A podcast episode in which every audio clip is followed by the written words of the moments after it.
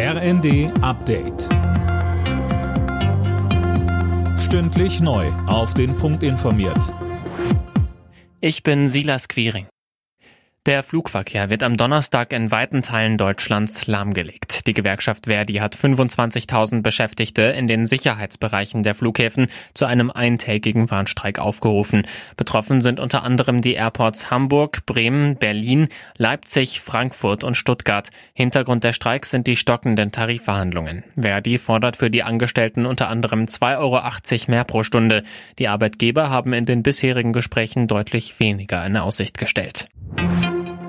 Finanzminister Lindner hat im Bundestag den Haushalt fürs laufende Jahr gegen Kritik verteidigt. Es ist kein Spar, sondern ein Gestaltungshaushalt, sagte er bei den abschließenden Beratungen. Philipp Rösler mit den Details. Lindner betonte, dass in Schiene, Straße, Digitalisierung und Bildung auf Rekordniveau investiert wird. Für höhere Einnahmen sorgen etwa ein gestiegener CO2-Preis und die Rückkehr zum normalen Mehrwertsteuersatz in der Gastro. Im Gegenzug gebe es für Beschäftigte aber auch Steuerentlastungen.